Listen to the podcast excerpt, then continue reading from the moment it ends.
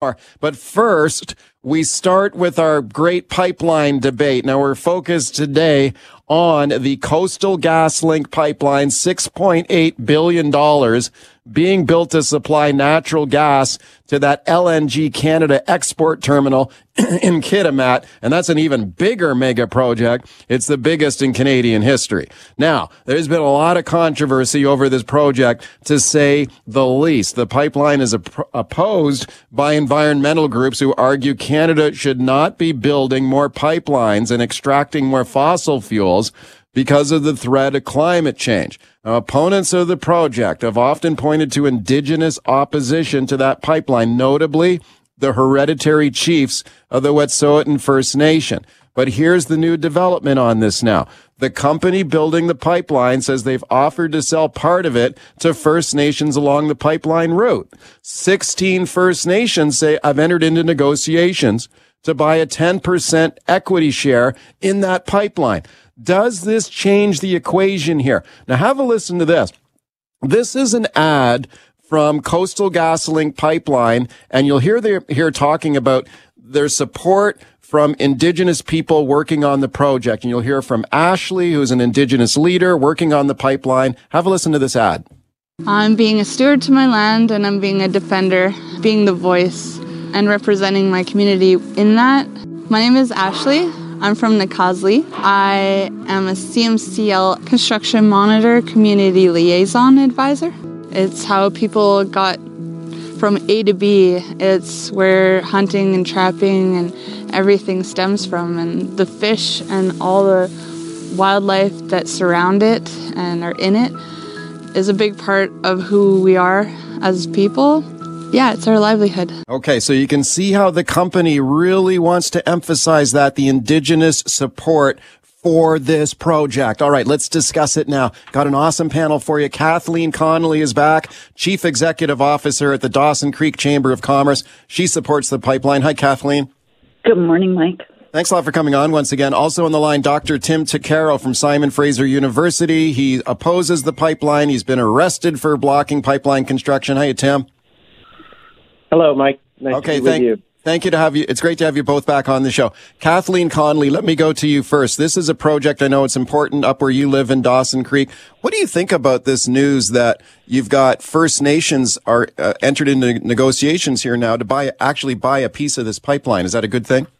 Oh, it's fabulous. And, you know, I think when you look at uh, the development, the work that Coastal Gas has done over the last 10 years, to build the relationships and the trust with Indigenous communities. And talking to them yesterday, it's actually 18 of the 20 nations that have signed on for that okay. uh, equity. Yeah, so it's significant. And I think it does speak to the fact, if we look at the recent Yahey ruling, um, you know, it speaks to government recognizing First Nations have been and will always be good stewards of the land. We've seen it through caribou partnership agreements. We've seen it through a lot of different things in the Northeast where government is recognizing that First Nations uh, care and have cared historically very much about the environment, the land, and the wildlife.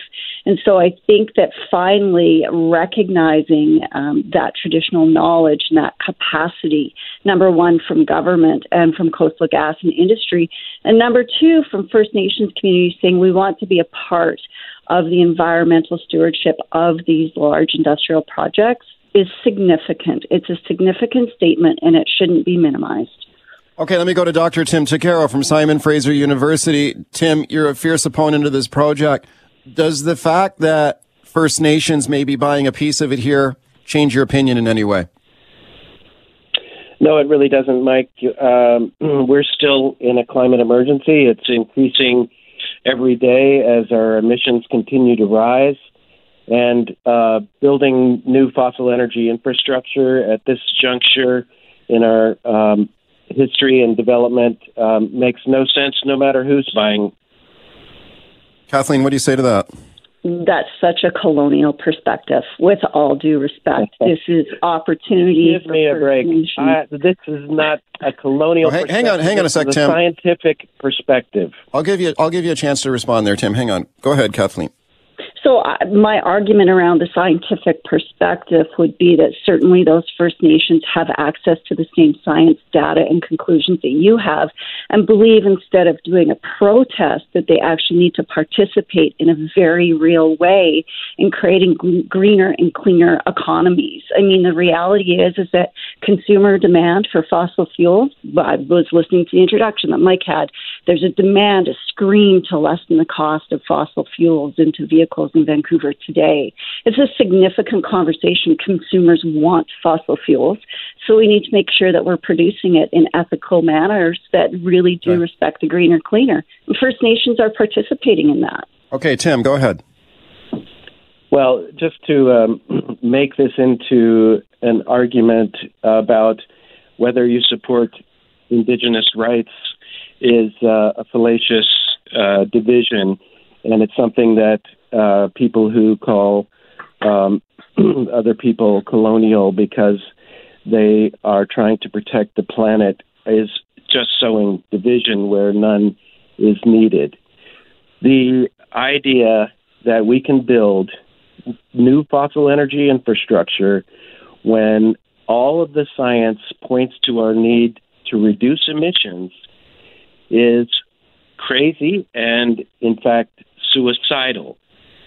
So, this is not about Indigenous rights or sovereignty. This is about reducing Canada's emissions.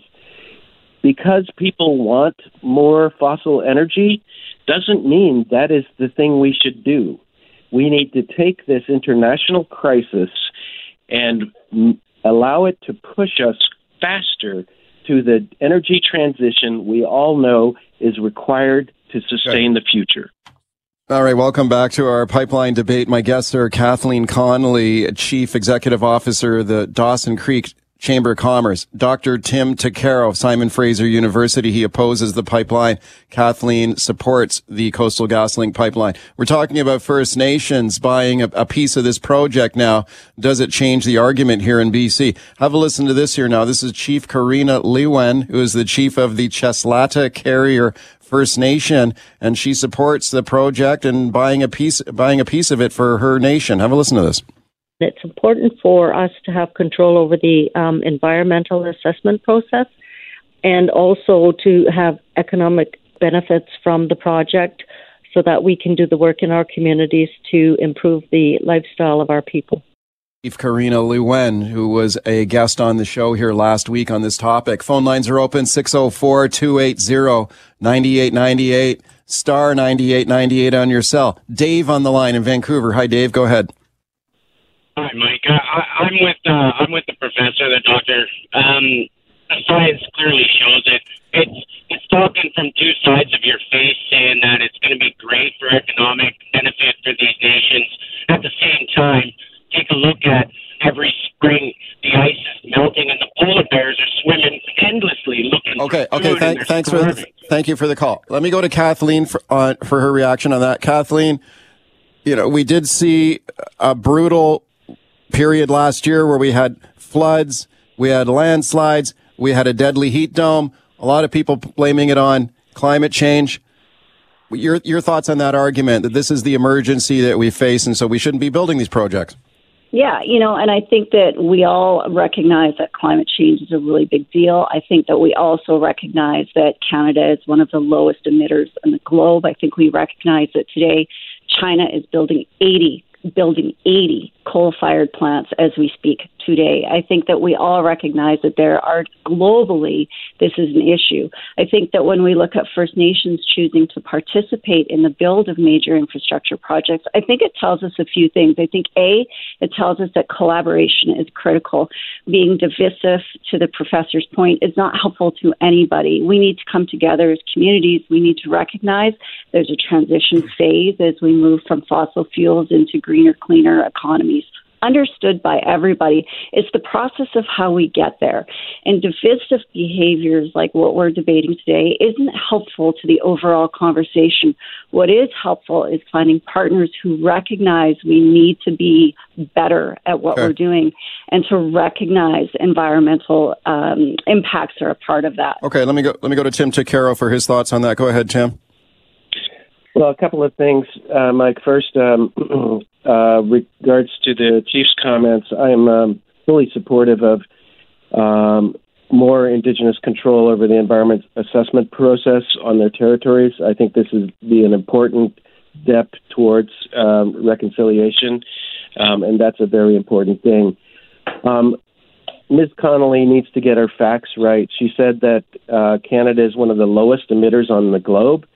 Uh, I'm not sure where she got that number, but we are one of the highest per capita emitters. So, in terms of the number of people who live in Canada, we emit uh, up with the champions of China and the United States. We're in that category.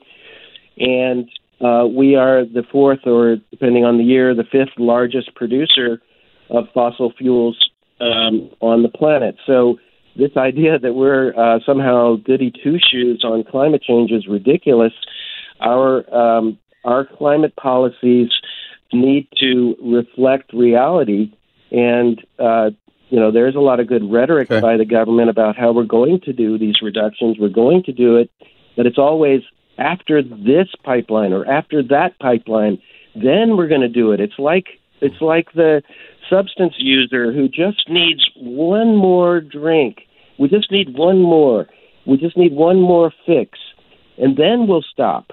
But we are not stopping, and here's an opportunity to stop a project that will contribute to climate change and increase emissions. Okay, let's go back to the phone lines here. John on the North Shore. Hi, John. Go ahead. Um, I did. I agree with both people. I, I would say that um, we're we're so far from reaching the minimum requirement to stop pumping oil at this point. Look at right now. There's no cars to buy. There's not an electric car to buy. Toyota's uh, hybrid is two years for a for a Rav.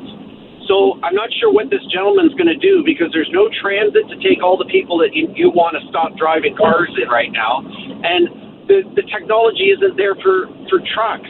So how are we going to transport all our food and okay, Tim, trains? Th- like, thank you, thank you for that, Tim. What do you say to that? Like you, you often hear this argument: you can't just turn off the switch. Your thoughts? Well, absolutely correct. You can't just turn off the switch, but you have to start being serious about the transition. And it's going to be difficult. It's going to be expensive, and it's an investment in future generations that's very difficult for government to do because they are so, so short sighted. Okay, uh, Kathleen. Kathleen, your thoughts?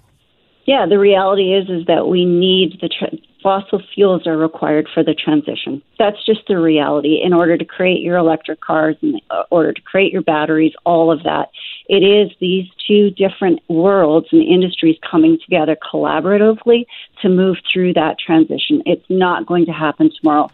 There is capacity for that, but we need to recognize that fossil fuels are a major part of that transition. Okay, I'll give you uh, 30 seconds just to sum up there, Tim. Go ahead. well, the problem is that we're in a climate emergency. 740 people died last year in British Columbia alone uh, from climate change. Those numbers are only going to increase. We need to do this transition. Of course, it's not going to happen overnight, but we okay. should not be building new infrastructure that is meant to last for 40 to 50 years when we should be going the other direction. All right, I want to thank. Yes, let's get on the transition. Let's get on it really seriously. All right, let's talk about Canada's soaring debt load now. Now more than one trillion dollars. We talked about this on the show yesterday. The Canadian Taxpayers Federation, they just unveiled their new federal debt clock. It is on display in Vancouver today. It tracks Canadian debt in real time. And man, these are some eye-watering numbers here. Like check this out. So the the uh, the total debt right now on this debt clock is just over 1.1 trillion dollars going up is this right? Six over sixteen million dollars an hour. Wow, that's what it says here. The share per Canadian, your individual share of the debt, thirty thousand dollars. Now, if you want to have an idea how quickly the debt has gone up here in recent years, especially during COVID when the government was spending so much money, have a listen to this. This is uh, conservative MP Michael Cooper in a House of Commons debate. Listen to this. In the more than 150 years since Canada's founding, in 1867, total accumulated federal debt equaled $700 billion in the beginning of 2020.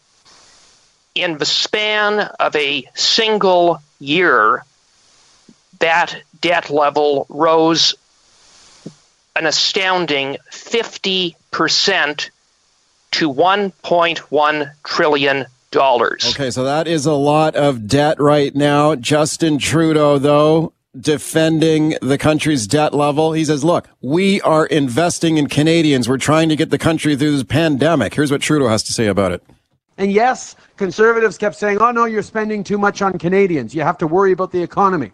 But what they don't understand is the economy depends on Canadians. And the best way to ensure a strong recovery is to invest in Canadians. And that's exactly what we did, despite their cries that we were doing too much. Okay, let's discuss now. We've got a great panel for you on this. Alex Hemingway is an economist with the BC Center for Policy Alternatives. Hey, Alex. Hey, how you doing, Mike? It's great to have you on again. Franco Terrazzano is the federal director of the Canadian Taxpayers Federation. Hi, Franco. Hey, Mike, thanks for having me on today. Thank you, gentlemen, for both of you being here. Let me just make sure the numbers are right here on the debt clock, Franco. So it's 16 $16 million an hour? The debt's well, going 45, up? $4,500 every single second, uh, which means about $400 million every single day. So, me and Alex, we might disagree on some policy here, but you know what? It is going to be an expensive disagreement. Okay, $400 million a day added to the debt. Is that right? For about four hundred million dollars every single day added to the debt. And remember, this debt is already more than one point one trillion dollars and counting. Yeah. Okay, Alex Hemingway. When you hear those numbers, I mean, what goes through your mind as an economist? Is this sustainable? Is it okay? Yeah, people might hear hear these numbers and and wonder that, understandably. Uh, the problem is they're not very meaningful on their own. You need to compare it to something. You need to compare it, for example, to our the size of our economy, our economic output, so from from the perspective of uh, an economist, uh, you know these numbers on their own don't mean a heck of a lot. What you want to do is look at, for example, uh, Canada has uh, the lowest uh, net debt in in the G7. It's even below Germany, which you think of as a very fiscally conservative uh, country. Our interest costs on that debt are near historic lows, even as they're ticking up a little bit with interest rates. They're at some of the lowest levels in our history our debt to GDP ratio is uh, leveling off and actually uh, uh, projected to start falling. And that's that's the kind of measure you actually want to look at. That debt to GDP ratio. That's what economists pay attention to. That's what credit rating agencies pay attention to. Uh, and you know, I, I think uh, we probably do have some points of agreement. Uh, uh, the two of us on this panel. Uh, there are some areas where you know there's spending happening that that shouldn't have been happening, uh, particularly when it comes to corporate handouts. You know, I, I was one of the folks from the very beginning of the pandemic uh, back in in May 2020, uh, raising the alarm about uh, the lack of controls on the corporate side of the pandemic uh, uh, handouts. You know that the, on the CERB side, the individual side, that was absolutely crucial. There weren't enough controls in place on the corporate side, and it's right. not just uh, you know those pandemic programs. It's fossil fuel subsidies. It's it's pouring billions of dollars into the TMX pipeline. But there are bigger areas where our spending is actually far too low, and, and we could okay. get into that as well to to meet some of the big challenges of our time. Okay, let me go and many others. Let me go back to Franco. So, Franco, what do you say to that argument that the debt? Okay, these are obviously some eye-popping numbers for sure. When you go over a trillion bucks for the first time, that gets a lot of attention.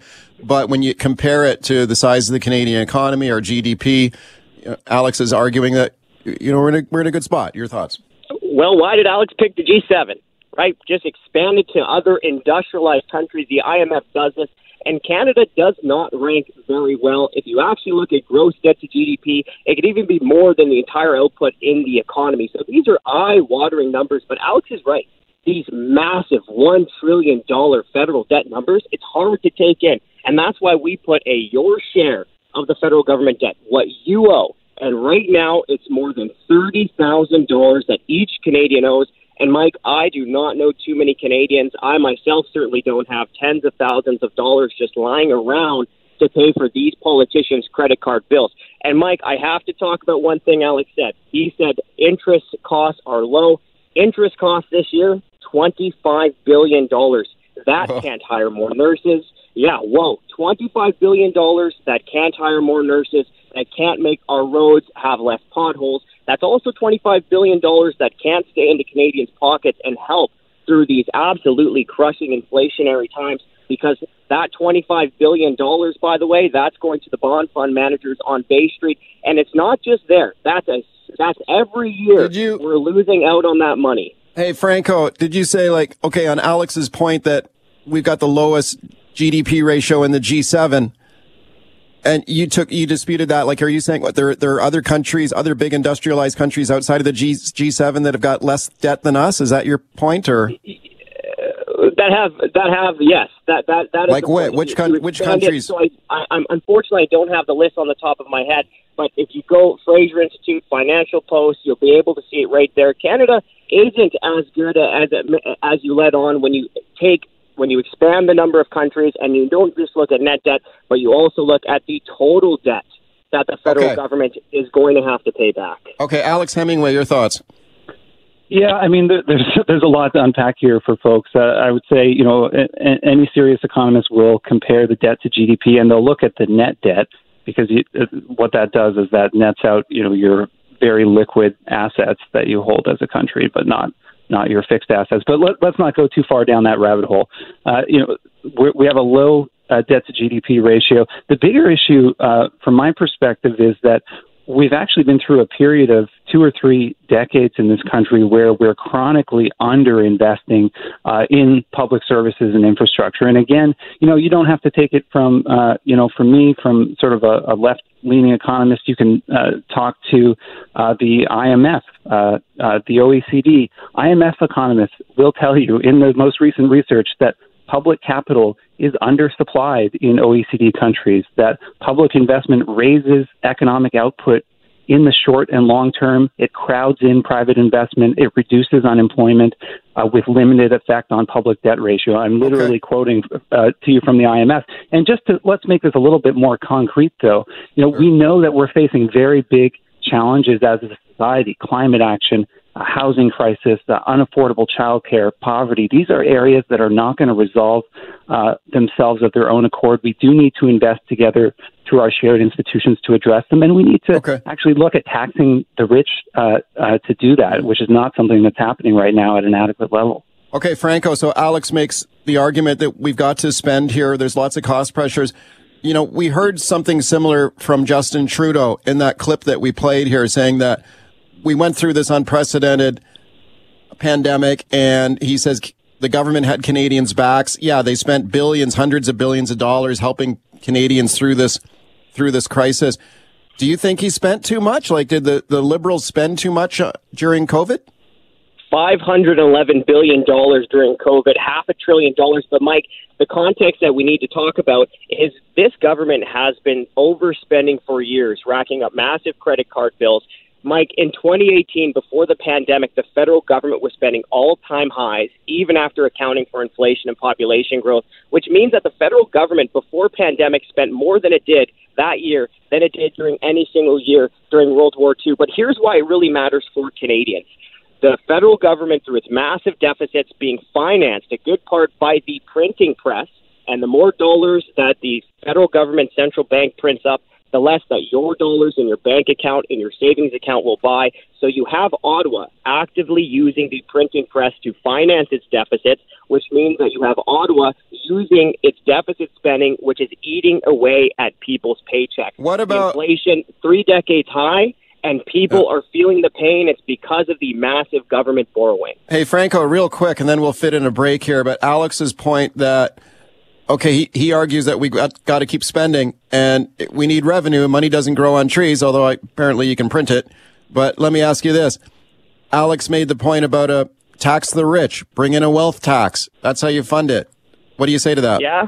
And guess who ends up paying it a few years down the road? They'll keep lowering the threshold, lowering the threshold, and then eventually it's everyday Canadians that get clobbered. Remember the income tax? Well, that was supposed to be temporary. It was supposed to hit only high income individuals. Now, if you have a paycheck, you're probably still paying that income tax. All right, welcome back to the show as we continue our great debt debate on the show today. Canada's long-term debt has just hit a trillion dollars. My guests are Alex Hemingway and Franco Terrazzano. The phone lines are open. Is the debt too high? Did the government overspend during COVID? Should we tax the rich to pay for it? 604 280-9898 is the number. Star 9898 on your cell. Hey, Alex, just before we take a, a phone call here, your thoughts on Franco's point there about a wealth tax. So he's saying that, okay, yeah, we start out taxing the rich, but then it starts to trickle down and everybody else gets t- hammered with taxes too. How do you respond to that? Yeah, I mean, I think when people look at the state of wealth inequality in this country, the vast majority of Canadians are outraged. You know, the, the richest 87 families in the country uh, control more wealth than the bottom 13 million. And when you ask Canadians about this, you know, uh, would you support a wealth tax on the super rich? Uh, you get massive support. You get 85, 90% support, and it crosses party lines. So just about everyone agrees on this in principle. And the good news is there's lots of economic research to back it up. So I would be very wary when anyone tells you, particularly the rich, try and tell you that there's nothing we can do about this inequality. Oh, better not touch our wealth. Don't worry. You know, you, you'll get yourself in trouble if you do. Uh, no, we're not stuck in this situation. We have lots of options. A wealth tax is one of them. There are other uh, uh, tax policy options that focus on the super rich, and uh, we shoot ourselves in the foot every day that we don't invest in some of the big crises that we're facing right now, okay. whether that's childcare, climate, uh, pharmacare, many others that we're not acting on adequately.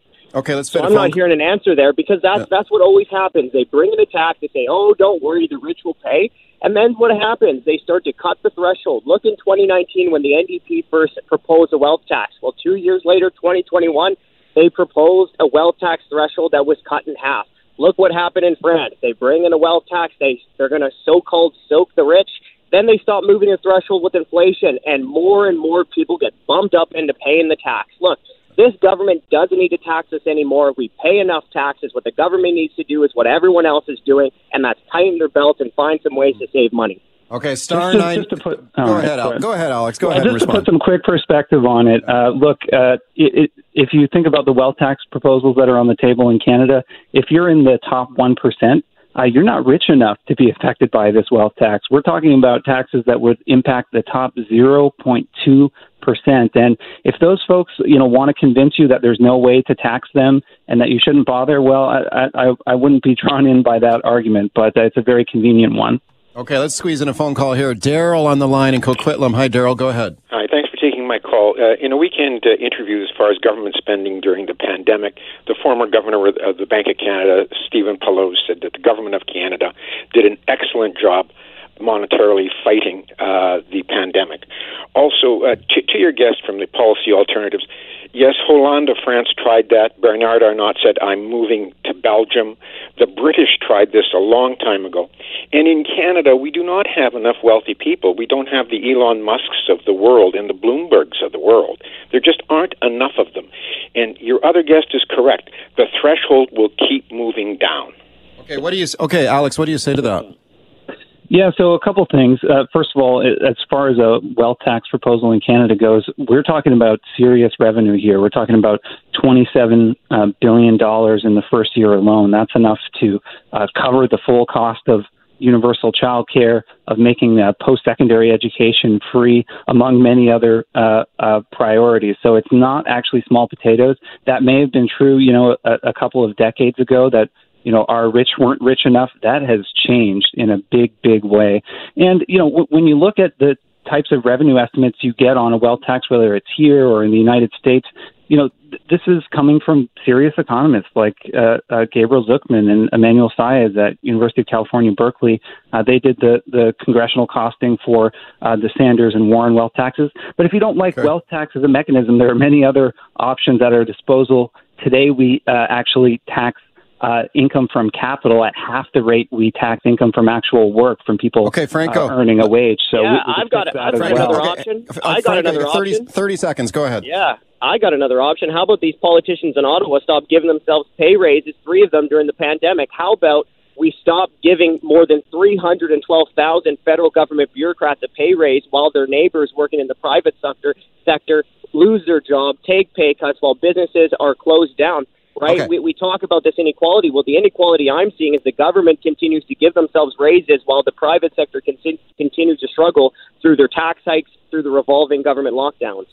All right, welcome back to the show. Let's talk about this extraordinary ruling we have here now from BC's Director of Police Services, who has just ruled that the Vancouver Police Department should not have been denied an additional $5.7 million in its budget back in 2020 and has now ordered that money should be put back into the police budget.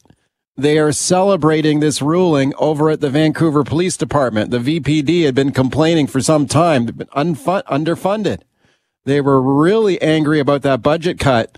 And now look at this. Wow, the province stepping in here to restore that money. I've got reporter Mike Howell standing by. I'll talk to him in just a moment. Have a listen to this now. Now, this is Vancouver Mayor Kennedy Stewart. He was on the show last week. This is before this ruling had come out. And I asked him about it. I asked about this fight with the Vancouver Police Department, this appeal to the province to over, overrule and restore this budget cut. Listen to how he answers my question here on this. Have a listen.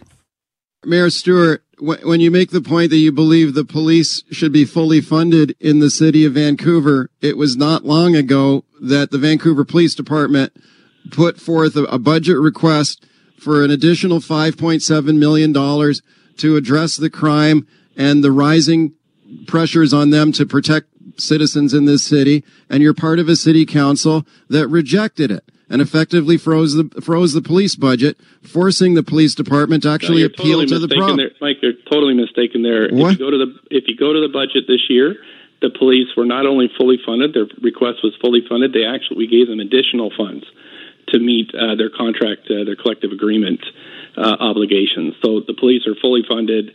A million dollars a day goes into policing. And uh, I really commend Chief Palmer for using these resources wisely and moving them around the city when he discovers hotspots through their, uh, you know, their analysis. Okay, Van- Vancouver Mayor Kennedy Stewart speaking to me on the show last week. And now we have this ruling $5.7 million ordered back into the Vancouver police budget. Let's discuss it now with my guest reporter, Mike Howell, very fine reporter for VancouverisAwesome.com, who has done a great job in this story. And I encourage you to check out uh, his report on this. Follow me on Twitter. You'll find it there. I just, I just posted it for you. Mike, thanks for coming on today. Hey, my pleasure, Mike. Hey, Mike, can you explain this for the listeners, like how this budget battle started here? This goes back to 2020, right? Yeah, sure. What happens, just so your listeners are aware, probably many of them are, but the police board sets the budget for the VPD.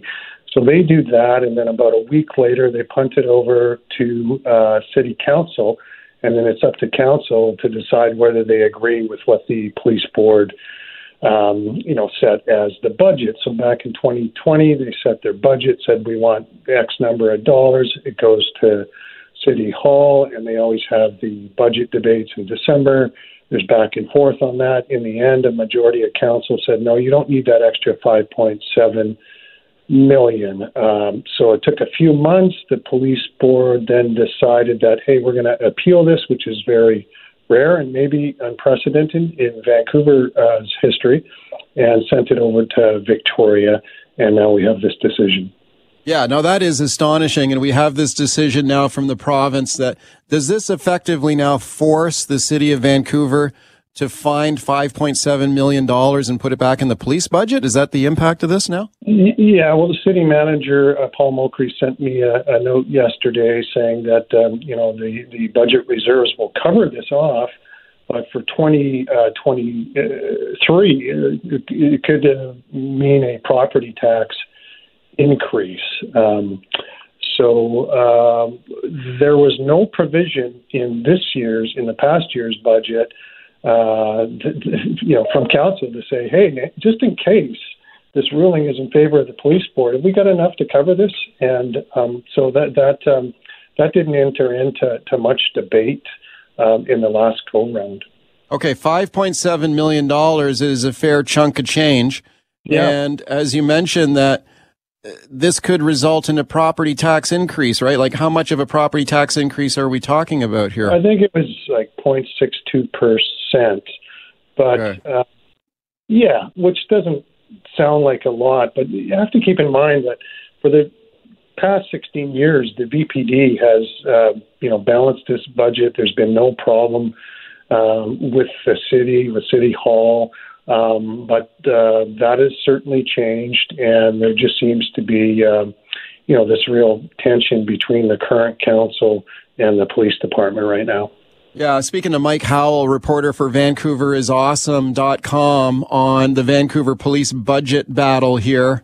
And uh, I know they're very happy over at VPD with this ruling, $5.7 million, this ruling from the province to restore that funding to the Vancouver Police Department. Mike, why did the why did the Vancouver Police Department, the police board, why did they want this extra money? What what was the money supposed to pay for? Well, at the time, uh, one of the vice chairs, Barj Dhahan, said, "Well, you know, if we don't get this 5.7 million, uh, we won't be able to hire. I think it was in the neighborhood of 60 or 61 new recruits."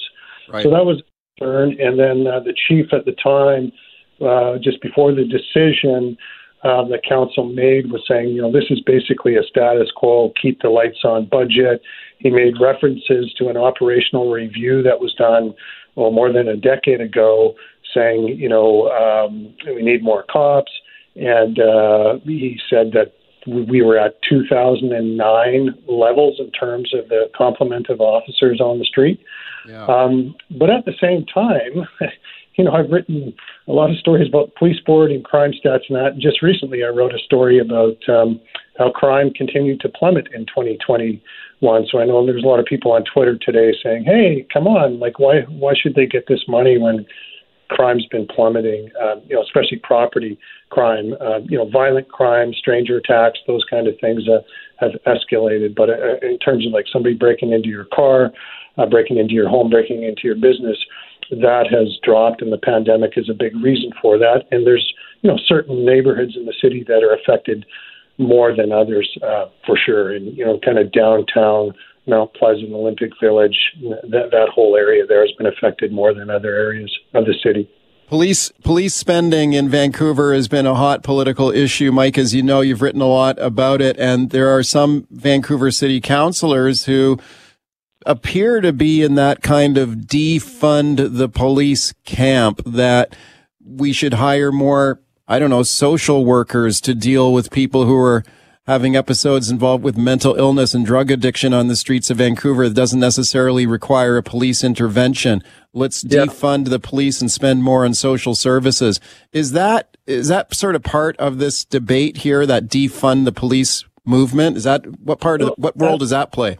Yeah, no, absolutely, Mike. Uh, there's been several motions uh, from this council over the last term um, that kind of speaks to what what you're saying there about uh, defund. And just uh, recently, uh, this month actually, um, uh, this council was unanimous in supporting this uh, program called Better Together, which um, targets uh, Mount Pleasant, Olympic Village, and downtown South, so Granville Strip, Yaletown, and there's going to spend like 665k over the next 21 months and have a neighborhood approach to a lot of the street disorder issues.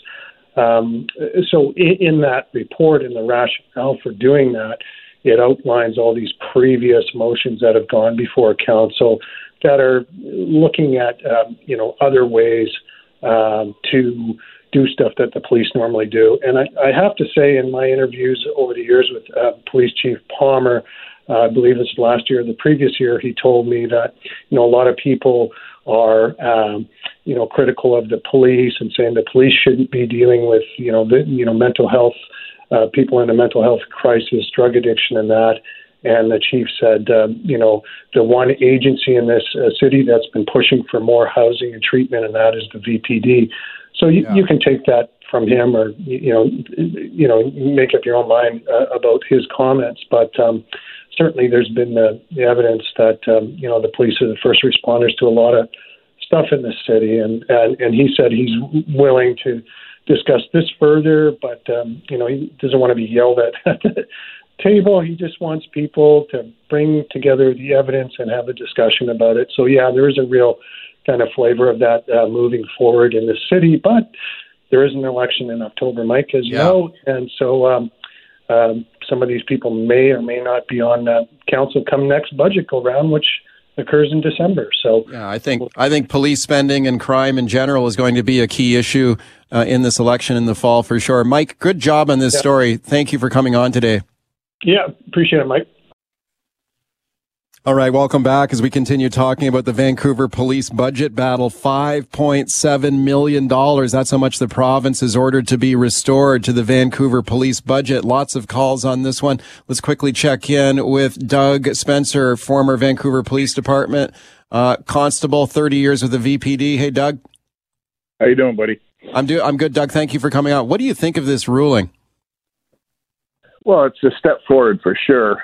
Um, you know, I, I don't think people understand the cost of making people safe. And like I can tell you from investigations I've done in homicide, gang homicides, that that can be three to five million dollars. Those investigations. So, you know, nobody's turning their nose up to get it in the five million dollars. It all helps, but you, you know, to get results, you need to fund things, right?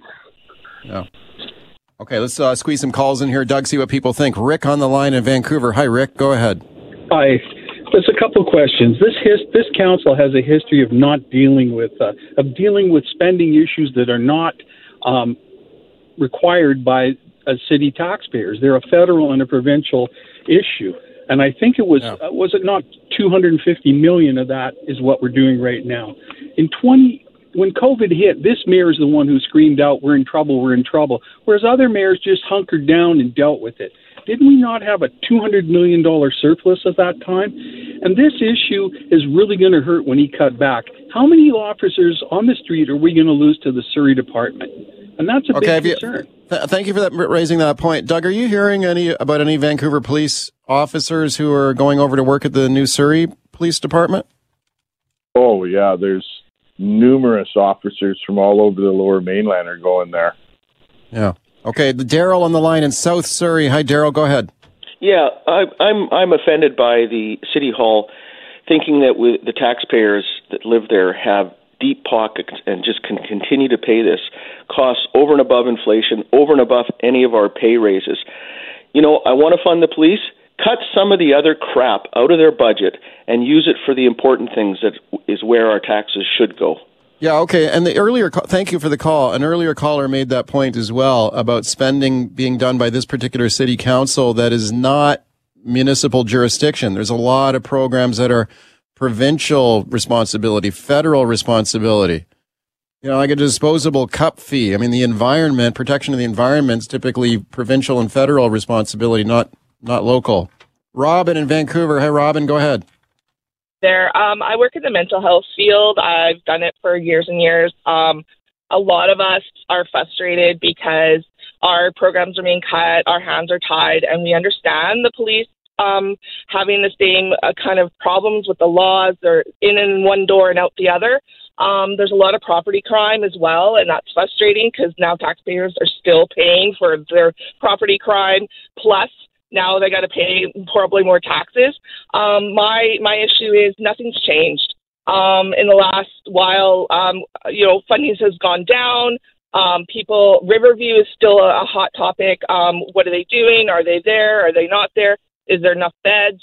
Um, uh, really, prevention, and this really disappoints me that the VPD didn't come out with a different approach other than Doug saying, "Uh, yeah, well, um, we're going to do this and we need it and it's expensive." That's really, Well, that's me- really, really insulting.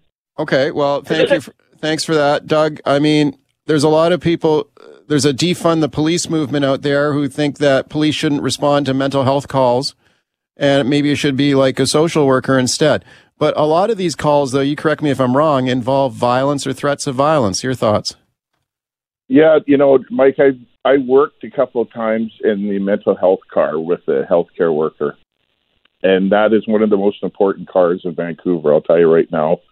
Uh, I, I was blown away by the how they were able to deal with these mentally ill people. We, we get very, we get some training, com, you know, compared to other departments who that don't get much, but like mental health, it, we've been saying for years that they should be going to calls and dealing with mentally ill people, but some of them, unfortunately, schizophrenic and stuff, they can be very violent and it can turn really bad fast. And uh, you know, the times I worked it, I was just there to make sure the mental health worker didn't get hurt, and yeah. luckily nothing happened because of their expertise. So we're not on a different page with the lady that just spoke. We have been saying for years that they should be the ones at the front end of dealing with mental health uh, people. Doug, thank you for coming on today. You're more than welcome. All right, here we go now with sky high gas prices. The pain at the pumps excruciating right now. The war in Ukraine slamming global oil prices. Now, the price of a barrel of oil has actually come down a little bit the last few days, but the price of gas does not seem to budge. That seems like a familiar story. Lots of people are hurting from these high gas prices. Have a listen to this report now from Global News. It's getting crazy. Between food prices, gas prices, car prices, everything is just, you can't even. I have a good job and I can't even afford to feed three kids. It's ridiculous. Gas is insane, and you know, 50 cents of that is taxes. Carbon tax needs to go right away. My biggest concern is how it's impacting families. Maybe just change to the hybrid, maybe. There's got to be some sort of balance here at some point yeah. before people start leaving the province. If I could, I would change it back to prices 10 years ago. Okay, those are some of the voices uh, talking to Global News about those high gas prices. Okay, what to do about it now? Well, how about get rid of your gas guzzler, buy an EV, an electric vehicle. Instead, let's discuss now with my guest, John Stonier. John is the past president of the Vancouver Electric Vehicle Association, and I'm very pleased to welcome him back. Hey, John. Yeah, good morning, Mike. Hey, John, thanks a lot for doing this. You must be a busy man. People must be asking you about electric vehicles all the time right now with these record high gas prices. What are you hearing out there? Absolutely. The past couple of weeks have been crazy. Media have been contacting us to talk about, you know, the, the value of electric cars and and essentially electric cars are the, are the solution to high gas prices yeah. and they're the solution to our uh, climate change issues as well. Is there a shortage of gas vehicles out there? Like if I wanted to go out and buy a good quality used electric vehicle, um, am I going to have a challenge finding one for sale? Absolutely. It ha- yeah. started to get thin about six months ago. Um, and uh, with supply chain issues, uh, all cars became tough to get, and electric cars are, are the one in demand. Are they, they are the ones in demand. So, uh, starting about September of last year, no used cars are available. It's been really pretty much of a drought here. Yeah, and I suppose the people who do have one are hanging on to them to a great degree as well. That's exactly that's exactly it. Once you yeah. drive electric, you're never going to go back. you are probably driving the best car you've ever driven in your life, and uh, there's no reason to go back. So once you have them, they hold on to them. The only people that are selling electric cars right now are because they're upgrading their cars to the next model or a, or a newer model. Right. Yeah. No, the market is tight for sure. What about prices? Is that driving up prices for electric vehicles right now? Absolutely. There's price contention with all the costs of supply uh, throughout the supply chain. You know, uh, Ukraine, if uh, Russian Russian nickel goes offline, that's 20% of the world supply. Nickel is broadly used in electric cars um, and other and other things. Uh, absolutely, I I bought a used EV, probably one of the last ones to buy one early last September, and that same model is now at least five thousand dollars more than what I paid for. Whoa! Oh, whoa! Holy inflation! That's a it's, that's a lot. Supply demand. Yeah, yeah, for sure. That's what it is. People want these vehicles, so yeah, the price is going to go up for sure. I'm speaking to John Stonier past president, Vancouver Electric Vehicle Association. So when we talk about the price tag for, let's talk about a used vehicle and how much it costs. Like, what is the price range if you can source one? How much should you expect to pay for a good used uh, used EV or a new one well, for that matter? Yeah, at this point in time, late model ones that are built in the last five years really hold their value well. I mean, uh, with uh, you don't get the uh, price incentives, the rebates with the used ones. So with equalize taking the rebates with the new price and the used price, there's not a big difference. And and And essentially, you can. A lot of people I know have bought, you know, brand new a few years ago, and they sell them for the same price they bought them for. Uh, there is a price uh, elevation going up in the in the cars, and that's going up everywhere. But I think if you look at the you the look at the car market generally, seventy five percent of all cars sold in a year are used cars. Most people don't buy new cars, uh, and used are are the best value. I, as an accountant, have always bought used cars because that's where the value is. Um, and the problem with e- EVs was when I first bought my first one, there weren't any out there. There's no used cars. Now there are more, subject to our current supply chain issues. Um, and that's the way to get into a use uh, uh, an EV. And the great thing about EVs is they will last a long, long time. You know, uh, a gas car might last 10 years on average. Um, I expect EVs to be lasting 20, 30, 50 years. Um, the only thing that will be changed out on them will be the batteries. Um, and, well, batteries are the supply chain choke point at this point in time. Yeah, and what about the? Uh, there are so many questions about EVs when people think about getting into one. And one of the most common questions you hear, John, I'm sure you get it all the time, is what distance can you drive on a full charge? And I guess that depends on the the make and model and the year of manufacture for the vehicle, right? But what what is what is the sort of the range we're looking at right now? Yeah, that is really the red herring. That's the wrong way to look at things um, you have to look at what your needs are. If the average driver in North America drives 50 kilometers a day, that is about five days worth of range for a low end um, electric car. For a high end electric car, it's almost 10 days worth of range. So, so really, that is the wrong way to look at it. You should look at it what is what are your needs. I have a, I have a like for instance, I have a, a first generation Nissan Leaf that I bought 10 years ago. Now, its range is probably down to 80K a day. But as my daily driver in downtown Vancouver, I, I, I am hard pressed to put on 20K a day. And um, that's four days before I need to recharge it. So um, it's all what you need. Um, and I think there's a problem with most people buying cars. They're buying for that, you know, oh, I need to be able to drive that 500K distance, you know, once a year. Yeah. And they buy a whole car around that. When most days they're driving 20, 30, 40K is a normal sort of commute. And that's all you need. So I think people have to really assess what their driving requirements are. And if you need that long distance car, you can just rent it. You can pick up a Evo on the street. You can do a whole bunch of things as opposed to buying it.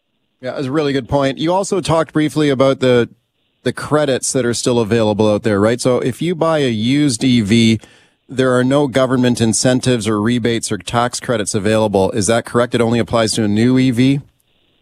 Actually, we did have a great system with the Scrap It program that uh, just sort of shut down in 2022, and that used to provide up to up to three thousand dollars for a used EV, a six thousand for a new, on top of the other rebates.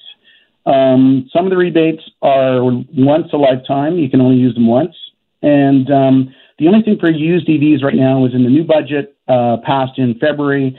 Uh, there's a PST exemption on used EVs for the next five years till 2027. Right. Okay. Yes, I did spot that in the budget. But what if you're buying? Let's say you're buying a new EV. Are there still some pretty generous and attractive credits and rebates available? In British Columbia, five thousand from the federal government and three thousand from the provincial government. Uh, based on certain price limitations. You can't buy a high end EV and get those breaks, but you can buy up to, I believe it's uh, fifty-five thousand base price will get you the the um, the federal credit, and again on budget, uh, the provincial uh, provincial government uh, reduced luxury taxes on luxury PST taxes on EVs up to seventy five thousand for another seven uh, for, for another five years. Okay, well that's that's not bad. There's there's still some good attractive deals out there for the for the rebates and the tax credits if you can find a vehicle, right? Like as if you can find a vehicle, then yeah. that's the rub. Yeah. Yeah. So for a new vehicle, like what are you hearing from dealers? Are they back ordered? Um, yes, it's ranging from about uh, six months to almost a couple years, depending on the model you wow. want. Uh, good friend of mine um, is waiting for her VW ID4. She ordered last July. It was supposed to be December. It's now March. no sign of where that that boat is. Although there was a apparently a big shipment of VWs to docked in Halifax the other week, and so maybe there's some ones heading out this way. You know, we have a real supply problem, and um, that's not going to go away unless. I mean, the demand for electric cars around the world is high, and we've got to compete for getting those cars on our in our showrooms. And uh, really, the solution for Canada and the opportunity for Canada is to produce EVs here. The Golden Horseshoe is traditionally where we've produced cars in Canada, but you know, electric are a whole new ball game. It's a whole new economic activity. We've got all the resources in Canada to build the batteries. In fact, there already are foundational, three or four foundational battery producing companies here in, in Canada. We can build on that. And if we had our own supply, we would have much more security of, of accessing those cars. All right, welcome back. Talking electric vehicles with John Stonier, our Vancouver Electric Vehicle Association. Lots of calls here. Dan in Vancouver. Hi, Dan. Go ahead.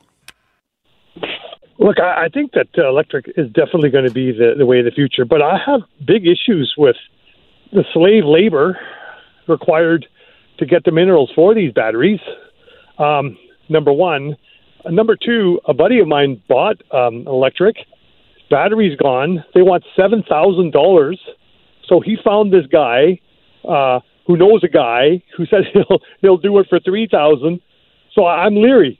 I, I, I mean, uh, okay. I'm going to do it one day, but not until first of all we have ethical practices, and secondly, reliable batteries. Okay, let me ask John about that. John, your thoughts?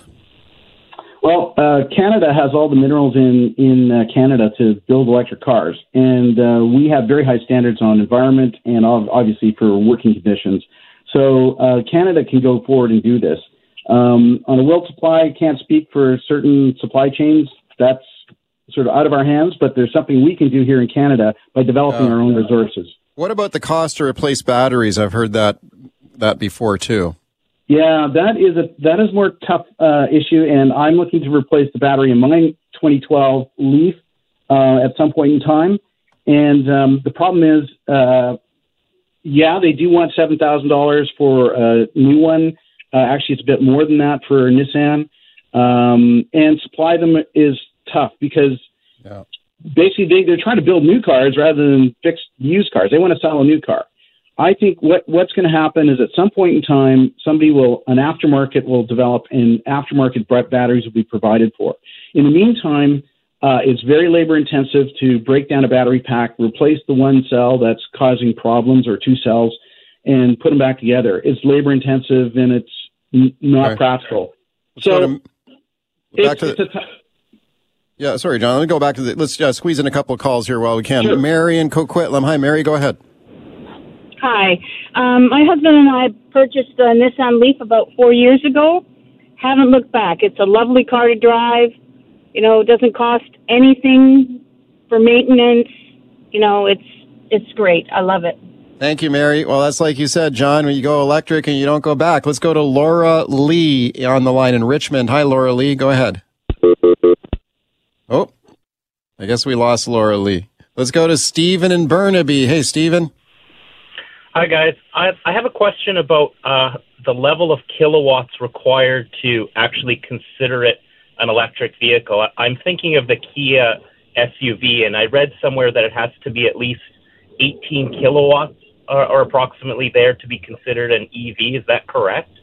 Oh, I think you're thinking about the energy in kilowatt hours. Um, if it's a plug-in hybrid, it usually has a small battery pack, maybe uh, maybe no more than seven or eight kilowatt hours. Um, just to, it'll take you like 60k and that's it. And then you're then you're running a gas generator to charge up the rest of the battery. So that's the distinction between all EV and a plug-in EV. Okay, Stephen, hope that helps you. Let's go to try Laura Lee again. Hi, Laura Lee in Richmond. Hi. Hi, thanks. I have an EV, the little smart car. Absolutely love it. It's a 100% electric convertible.